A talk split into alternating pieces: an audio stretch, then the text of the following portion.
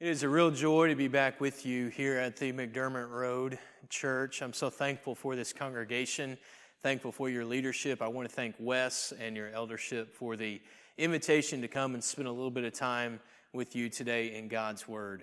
Obviously, it's been a very difficult and strange time, not only for the church, but for this nation. And we continue to pray for our nation and reconciliation and hope and redemption in addition to people getting back to making a living and having some type of security for their families. I don't know about you, but it's a very stressful time, not only for families, but for individuals as we try to figure out how to follow Jesus in this very troubling world. I hope that you and your family have stayed well and stayed healthy, and hopefully your businesses are strong. But if they aren't, and if you aren't doing well, hopefully the time that we spend together today in God's Word will bring you a little bit of hope and comfort during these very strange times. Our TVs have bad news, our doctors have bad news, our government often has bad news. But the story of Jesus and the hope of our Father in heaven is nothing but good news. And we can take great comfort in that as well. I don't want to spend a lot of time today talking about the problems in our country or talking about the coronavirus or the fears that these two things bring because you hear about this every single day and every single evening when you turn on the TV. What I want to do today is spend a little bit of time talking about something that we don't talk about very much at all, but probably the greatest blessing and the greatest source of encouragement that we can find for times such as these, and that is the wonderful gift of the Holy Spirit. Historically, we've been all over the page when it comes to talking about the Holy Spirit or studying the Holy Spirit, and there's kind of really two main thoughts that I hear people give when we start having conversations about let's talk about the Holy Spirit. One, there's always a group of people who say, We want to know as much as we possibly can about the wonderful Holy Spirit, so let's study Him, let's discuss Him, let's research Him so we can know more. And then the second group is on the complete other end of the spectrum. They say, Why even try? Because he's so mysterious, he's so difficult to understand. Any efforts that we give are going to end in frustrations or disagreements. So let's just leave him alone and talk about the things that we know much more about. In fact, several years ago, when I was preaching for another church in Texas, I was sitting in on an interview with a young man who was wanting to become our youth minister, and the elders asked him the typical doctrinal questions that you would expect during an interview, and it came time to talk about the Holy Spirit. And they asked him, they said, Brother, what are, what are your thoughts about the Holy Spirit? And this young man said, Well, I really like him. And we all kind of looked at each other and said, What? You, you really like him? You know, we like him too. We're, we're for him, we're not against him, but can you tell us a little bit more about the Holy Spirit and your views of the Holy Spirit other than that you really like him? And he danced around the question a little bit, and we quickly realized he doesn't know. He doesn't know anything about him other than the fact that he really likes him. But truth be told, most of our churches are full of adults who have been in the church for years, who, if push came to shove, couldn't tell you more about the Holy Spirit other than what that young man said. We really like him. But that's the extent of our conversation. And we can do better than that. In fact, we have to do better than that because of all the times in our country that we need to understand the Holy Spirit, of all the, the challenges that the church has faced, it's right now. Because He can provide so much hope for these troubling times. Now, there are a few things we need to understand about the Holy Spirit if we're going to have a true, honest study of what He does. First of all, if, if you've noticed, I keep referring to Him as a he because the Holy Spirit is not an it. The Holy Spirit, He is God. In fact, He's just as much God as God the Father or Jesus the Son. So if we understand that He is God, that means we'll never understand everything about Him. We don't understand everything about God the Father. So, how in the world would we ever understand everything about this part of God, the Holy Spirit? We won't, and we should not be afraid about that. And throughout the years, we've, we've been divided in the church about what he does and how he works. Some of our brethren will say that the only time we encounter the Holy Spirit of God is when we read Scripture because He did inspire it. And He is living and He is active. So, yes, we encounter Him through Bible study, but we don't have a personal relationship with Him on a daily basis.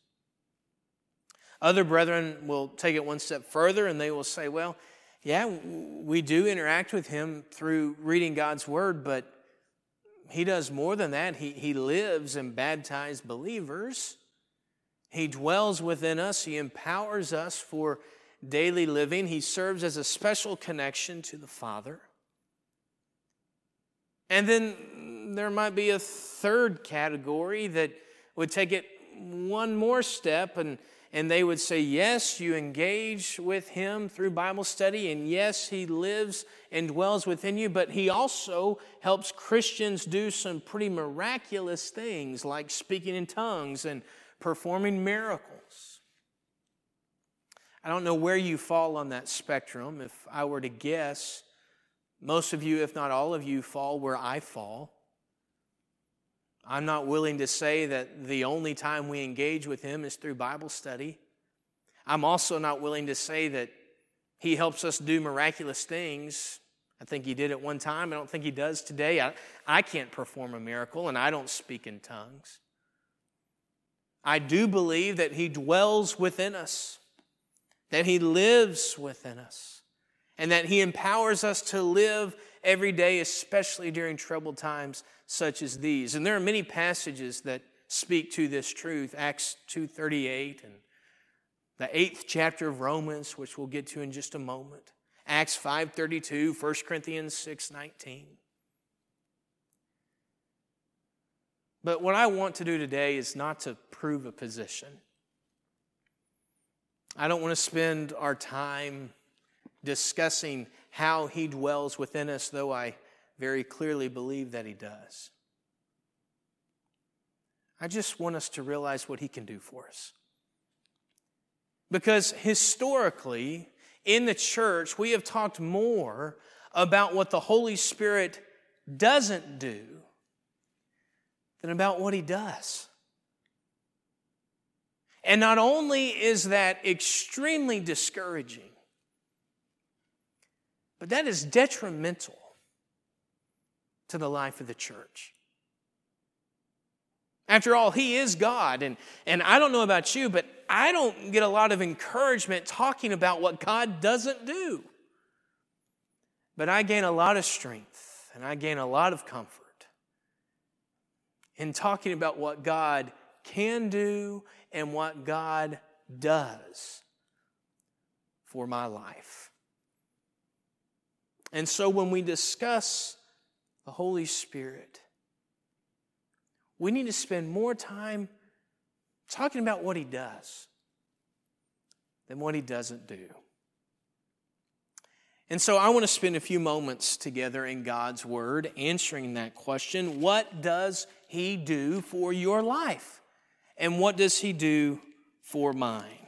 And there are four things that I'm going to share with us today. Obviously, this is not an exhaustive study, but I do believe that these four things will give you some hope to face these troubling times. First of all, we know from Scripture, specifically from the book of Ephesians, that the Holy Spirit, He grieves.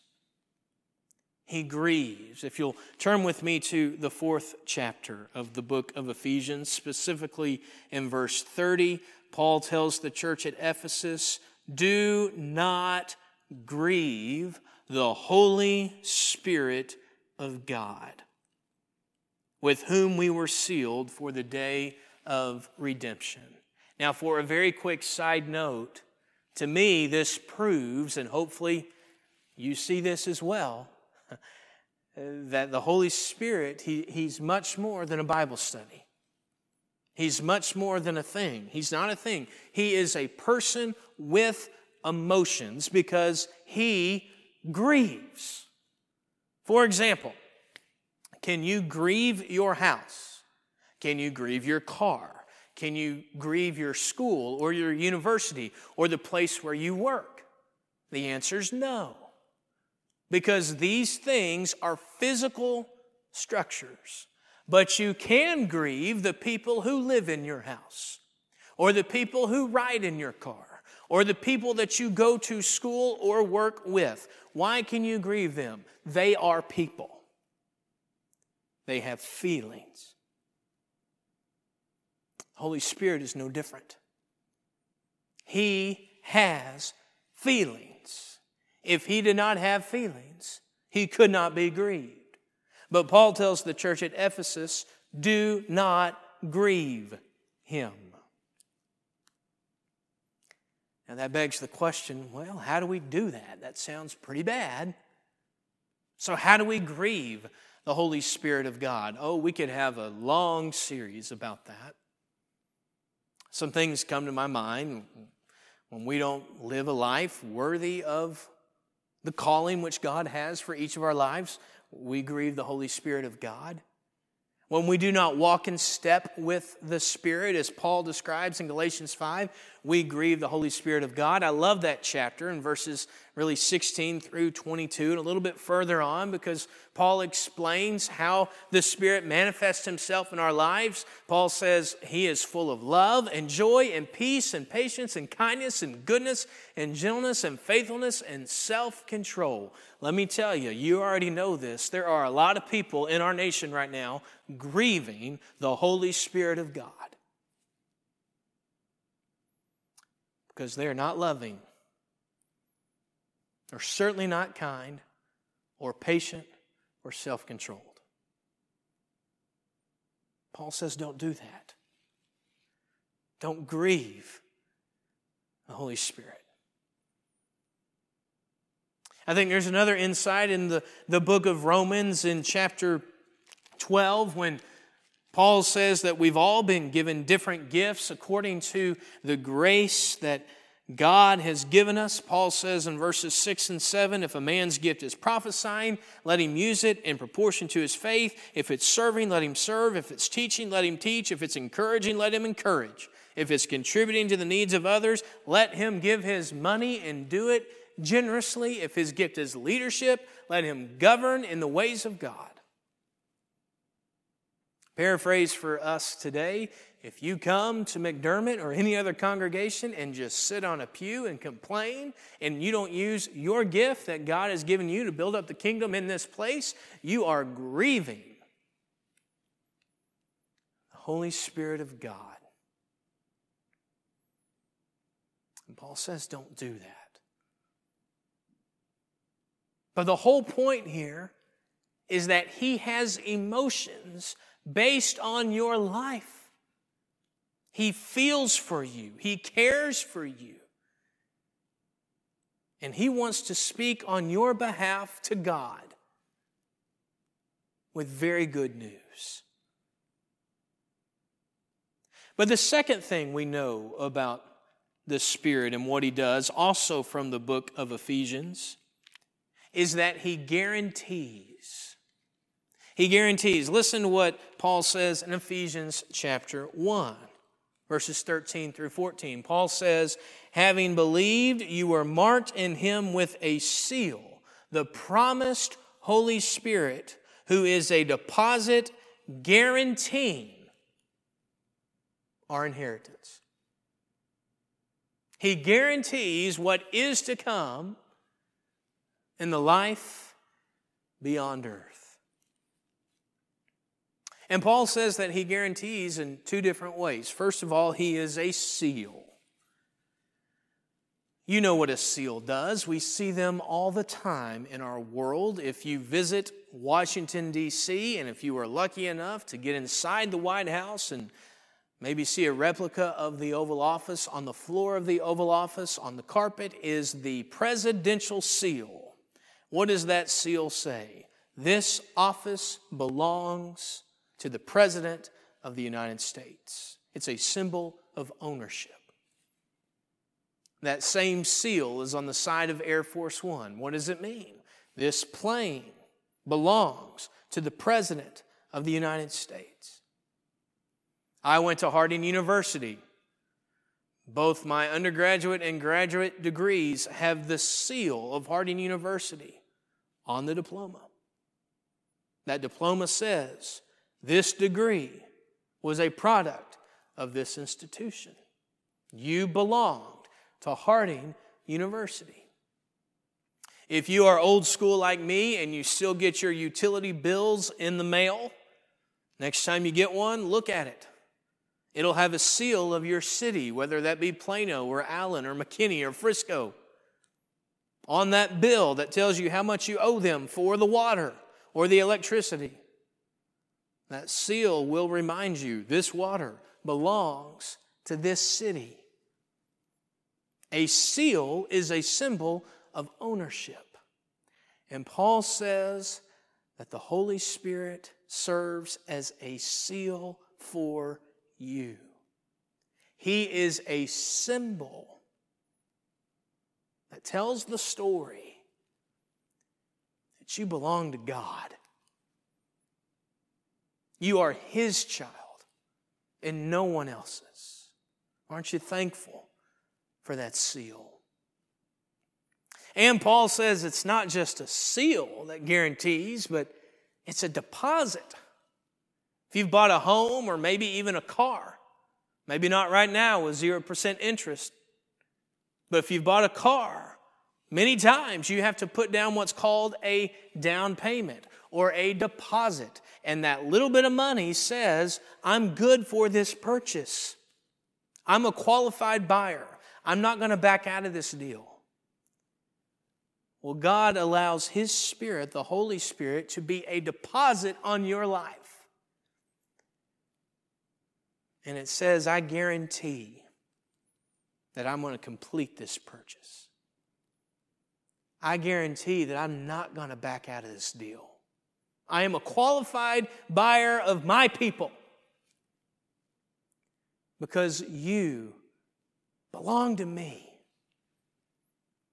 And what a blessing it is to know that He, the Holy Spirit, guarantees that for us in the same way that He grieves when our life isn't exactly what He wants. The third thing that we know the Holy Spirit does, and now we're getting into the book of Romans, is that the Spirit testifies. Romans chapter 8, verse 16. Paul says that the Spirit Himself testifies with our spirit that we are God's children. Maybe you've been a witness before in a court of law, or at least you've watched it on TV, but what happens when an attorney calls a witness to the stand? They ask them a lot of questions. They want to know what they have seen or what they've experienced or what they know. Now, not everyone's a credible witness.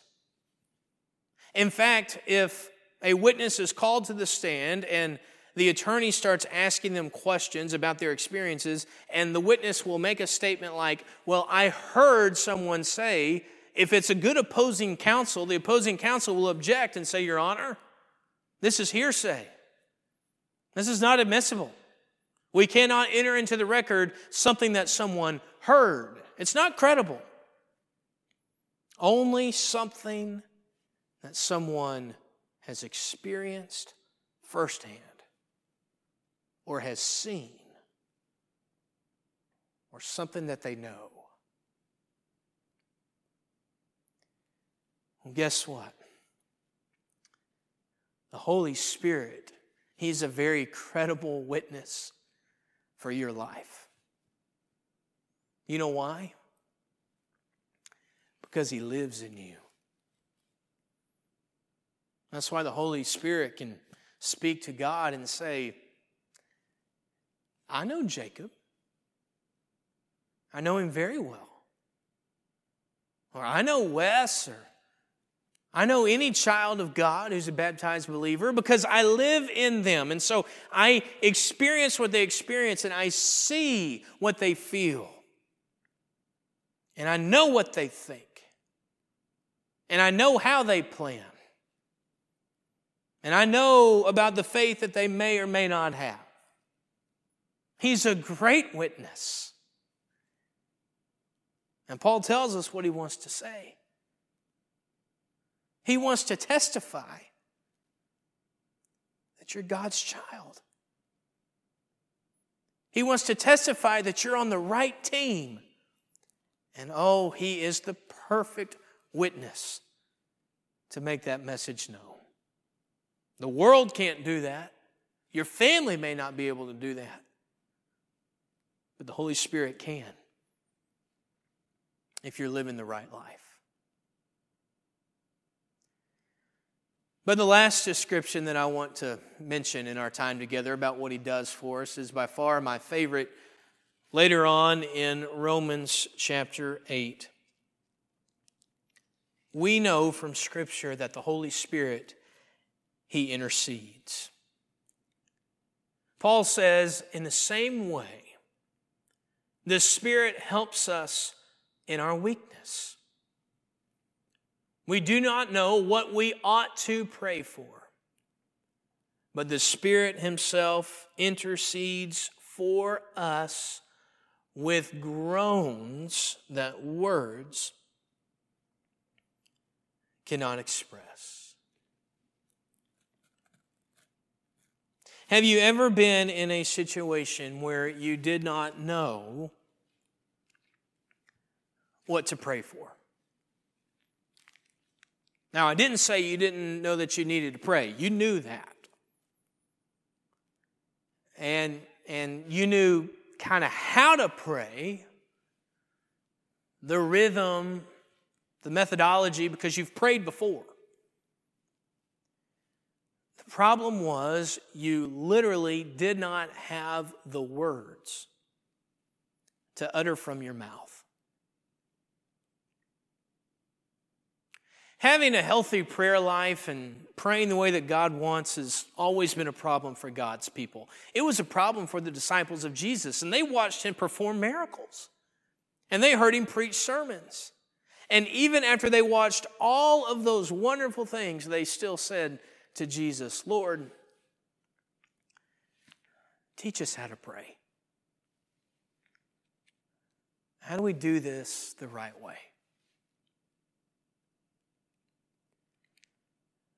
The longer I live, the more that I realize that there are some situations in life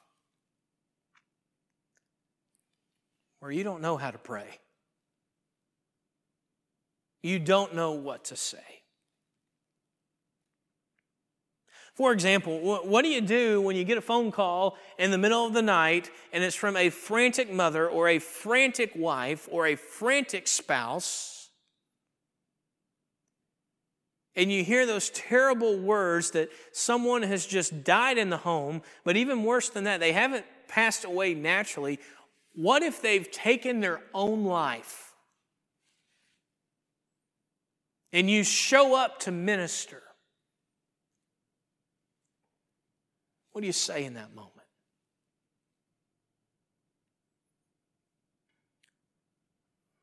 Or you just show up at the hospital. And maybe it is the more natural death, but for that family, it's not any easier. Ministers and shepherds are offered this tremendous honor and blessing for families who pull back the curtain and invite them into the most intimate moments in their family's history. And you walk into that small hospital room and lying there on that bed is the physical body of someone who has just left this earth. Their soul has left the room. Their soul has gone on to paradise or to Abraham's bosom, as we read in Luke chapter 12. That is now just a physical house that once held who that person was, and they are gone.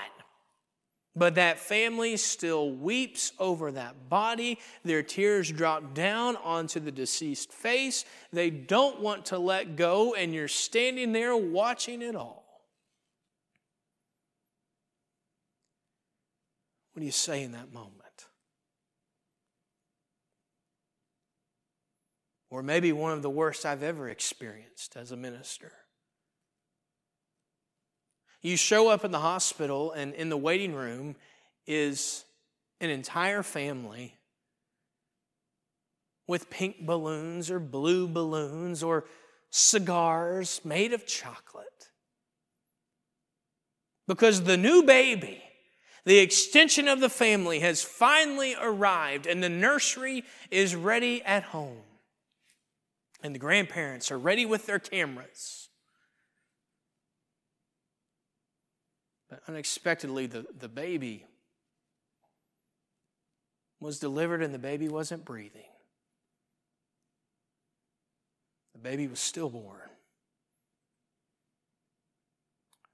And you walk into that small hospital room, and there sits two young parents holding the lifeless body of their baby that they had been waiting for for so many months, maybe even so many years, looking at you, wanting an explanation. What do you say in that moment? When I first started preaching 10 years ago, I I thought that it was my job as a minister to walk in there and pray some beautiful prayer and give some great spiritual cliche to help remove their pain. And I quickly learned that there is nothing I can say, there's nothing anyone can say in that moment to even slightly diminish the tremendous amount of pain that they are experiencing. What they need is a minister, they need a shepherd to show up to wrap their arms around them and to say, I don't have the words right now, and I'm not even going to pretend that I do, but we know one who does. His name is the Holy Spirit. And we are going to let Him do the talking for us. And he's going to tell God exactly what we want to say. And, church, I got to tell you, as people of faith, that's the prayer that we need for our nation. There's not a single Facebook post or even a sermon that can do justice to the lack of justice that has been seen in our country. But we need to depend on the Holy Spirit to do the talking and to do the work for us. And the reason we know that it works this way is because of what Paul also said in this beautiful chapter. Look what Paul said in verse 15. He said, You did not receive a spirit that makes you a slave to fear, but you received the spirit of sonship. And by him, the Holy Spirit, we cry, Abba, Father. You've probably heard someone preach or teach before that that term Abba is a very endearing, intimate term. It's almost the way that a child would refer to their father as daddy. Now, you may not want to call God daddy. I, I don't either. You may think it kind of crosses this line of reverence and respect. I kind of do as well. But even though I don't literally say the word daddy, I know in my heart when I approach God through the Holy Spirit, that's who He is. And that's who He wants to be. Is a loving, kind, patient Father who knows exactly what we need and who will make it happen the way that He sees fit. And what is so incredible is even when our heart and even when our attitude isn't right, the Holy Spirit fixes that. He makes it right. He never messes up. You have a feature on your smartphone called autocorrect. And I don't know about you, but it's got me into a lot of trouble over the years. It has not corrected anything, just made it worse. In fact, several years ago, when I was living in Kerrville, one of my elders asked me to preach a certain type of sermon over a certain type of subject. And when the worship service was over, I didn't get to speak to him while we were there at the building. So I texted him later that afternoon. I said, Did you hear the sermon today? Or that's at least what I thought I was telling him. But autocorrect thought it would just bless my life. And instead of it saying, Did you hear the sermon today? I texted one of my elders, Did you hear the demon today? And I received a response of about five question marks. Had to explain to him, That's not what I meant.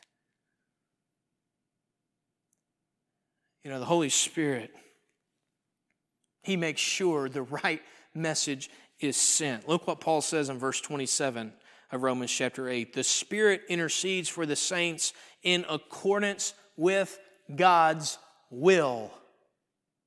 That's how the message is relayed in accordance with God's will. Not, not my will and not your will, in accordance with God's will. If that's the message that needs to be sent, that is the message that will absolutely be sent. And I've seen in my life when it's not sent because it's my will rather than His. I don't know if you're a big baseball fan, but do you remember in 2011 when the Rangers were in the World Series for the second year in a row? We were one strike away twice from winning it. I'm clearly over it. One strike away. And I remember, I remember that night I was sitting on the floor and I was praying as hard as I could pray. I was rocking back and forth, just praying for God to intervene and to let us have the championship. We didn't win. Why did we not win? I hate to break it to you, baseball fans. It's because God doesn't care about baseball. God doesn't care about football. That may be even harder for you to hear. Here's real life God doesn't really care about whether or not you're going to be wealthy. And God doesn't necessarily care if you're always going to be healthy. But God does care about righteousness. God does care about mercy. God does care about faithfulness and His kingdom and His will being done on earth. And when the Holy Spirit intercedes for us with that will in mind, it's a guaranteed message. And it's a guaranteed yes.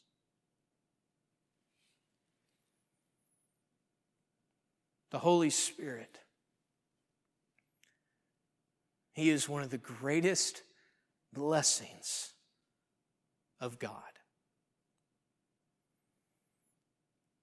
And maybe you have some type of heirloom from a deceased relative or parent or spouse or friend. Maybe it's a picture or a necktie, some type of dish or recipe. I have a very small baby blue New Testament pocket Bible that belonged to my great grandmother. She passed away when I was two, and I really don't ever remember meeting her. But I do have her New Testament Bible. And that New Testament Bible, baby blue in color, reminds me every time I see it that she was a very important part of the Hawk family. And again, maybe you have something like that, that someone gave you to remember them by. But as precious as that gift is, whatever it may be, does that heirloom bring your loved one back? Of course not. It's a memory of them and it's a wonderful memory, but at the end of the day, that's all it is. It's a memory. They're still gone.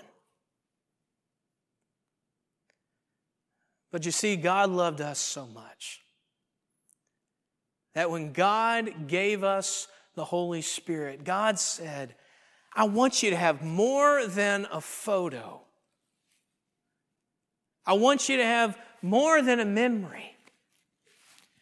I even want you to have more than this book. I want you to have me.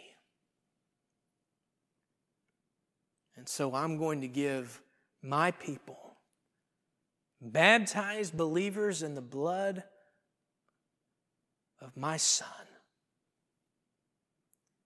I'm going to give you the gift of the Holy Spirit. And it will be the greatest gift that you will ever receive on this earth. The Holy Spirit of God. There's nothing we need more in these troubling times. May God bless you.